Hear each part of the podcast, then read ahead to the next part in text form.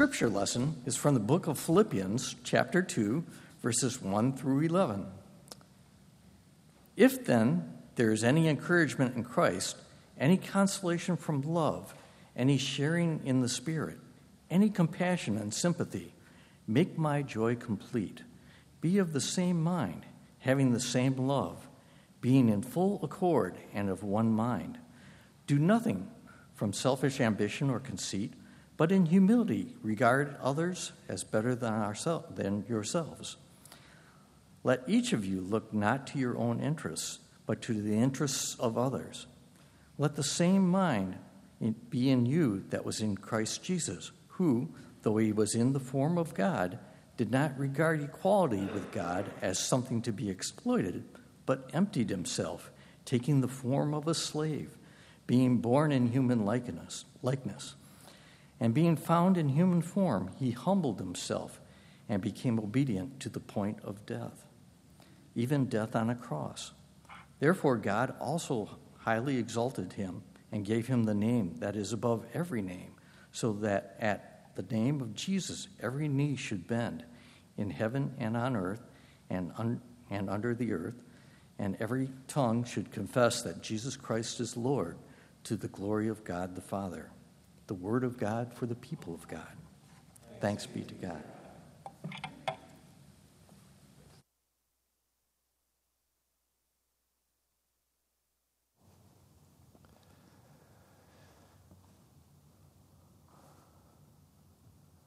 Well, the first time I visited London was back in 1998.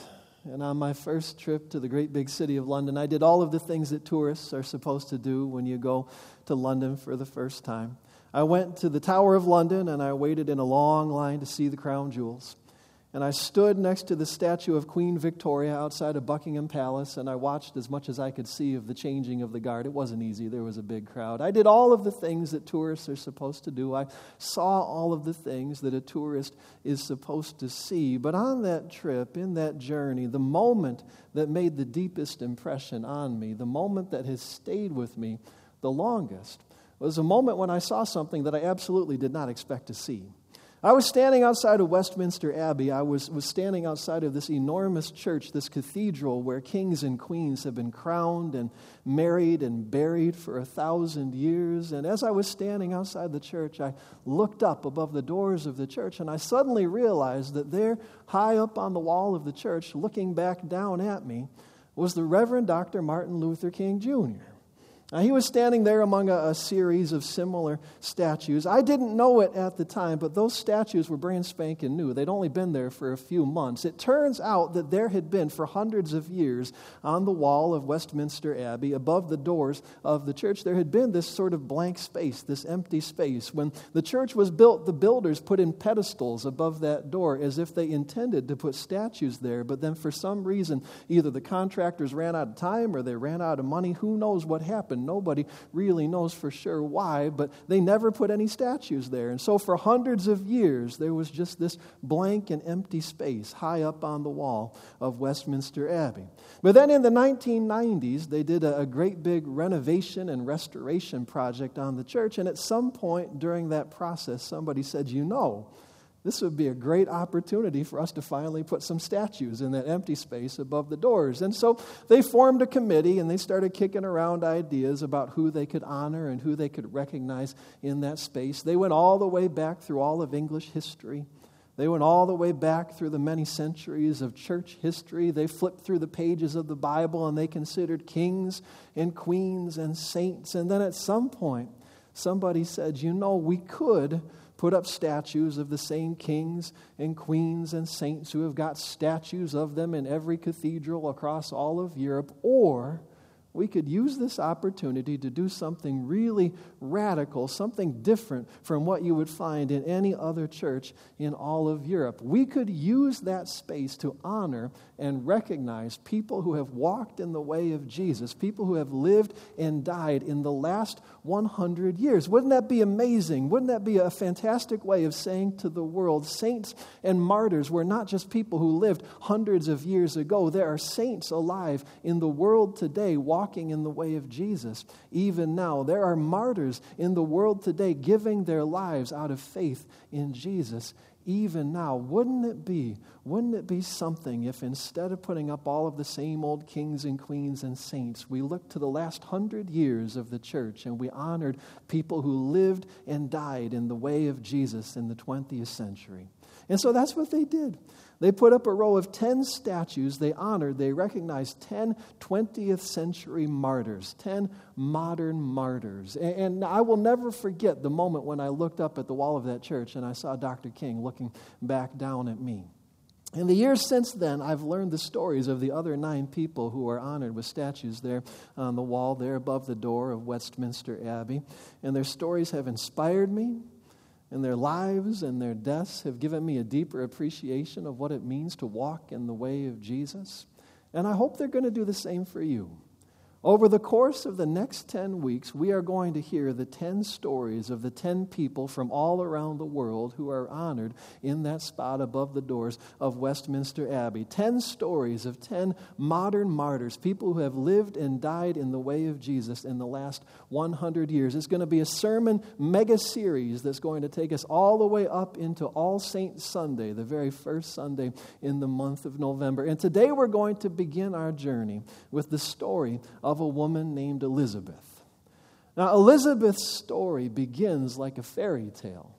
Elizabeth was born into one of the great royal families of Europe. Her grandmother was Queen Victoria, the same Queen Victoria who's got a statue standing outside of Buckingham Palace. Her other, her other grandparents were kings and queens and dukes and duchesses. And as a young woman, Elizabeth was famous for her beauty and for her charm and she was courted by all of the most eligible bachelors in all of Europe. Future kings and future emperors came and asked for her hand in marriage. But even as a young woman, Elizabeth demonstrated that she had a mind of her own.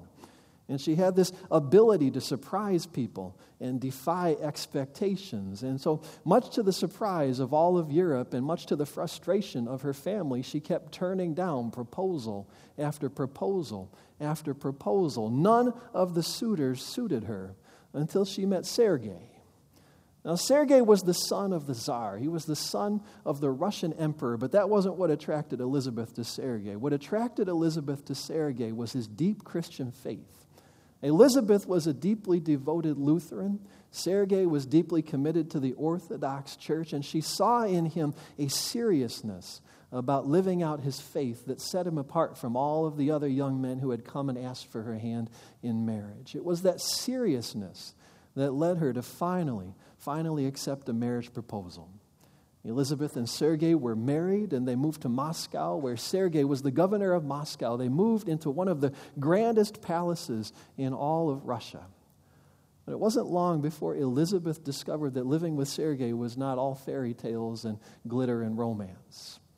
Know, Elizabeth had moved to Russia during a time of deep anti Semitism, deep and violent anti Semitism. This was the era of the pogroms. This was the era of mass violence against Jews and mass expulsions of Jews. This was the same historical era that provides the backdrop for the musical, The, the Fiddler on the Roof. And Sergei, as the governor of Moscow, gave in to that anti Semitism. He ordered, as governor of Moscow, he ordered the expulsion of 20,000 Jews from the city of Moscow, many of them people who had never lived anywhere else but the city of Moscow in their entire lives. He displaced entire neighborhoods and communities and families. Now, Elizabeth was convinced that this was a deep and a terrible sin. And that expulsion of the Jews cast a shadow over their marriage. She was convinced that at some point they were going to reap the pain and the suffering that they had sown. And sure enough, a few years later, as he was riding through the streets of the city, an assassin threw a bomb into Sergei's carriage. He was killed instantly. And Elizabeth's glittering life came crashing to the ground. The fairy tale ended in that moment. Now, Elizabeth, even as a young woman, had demonstrated that she had a mind of her own, and she had an ability to surprise people and to confound and defy people's expectations. But nothing she had done as a young woman prepared the world for what Elizabeth did next. After he had been killed, Elizabeth very publicly forgave the man who had killed her husband. She went to the prison where he was imprisoned and she visited with him and she personally forgave him and then she begged him to repent of his sins and to also receive God's forgiveness. She even lobbied for him to have a more lenient sentence. And when Sergei's tombstone was unveiled, the world discovered that Elizabeth had had engraved on the tombstone the words that Jesus spoke as he was hanging on the cross Father, forgive them, for they know not what they do. And that very public act of forgiveness would have been enough of a Christian witness to keep all of Europe talking for many, many years to come. But Elizabeth wasn't finished. After Sergei had been laid to rest, Elizabeth shocked her family by moving out of her palace. She renounced her palaces and she sold all of her worldly possessions, even right down to her wedding ring. She sold everything she owned in the world. And then she took the money that she had raised and she used it to build a convent in the city of Moscow.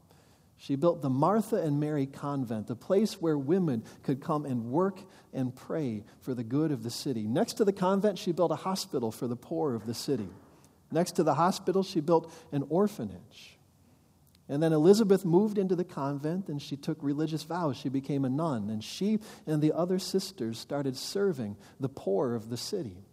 Day after day, they would go to the most impoverished neighborhoods in the city. Day after day, they would feed hundreds of people. Day after day, they cared for the sick in the hospital. Elizabeth came to be one of the most recognized and one of the most beloved people in all of Russia. She was famous for her compassion, she was famous for her Christian witness.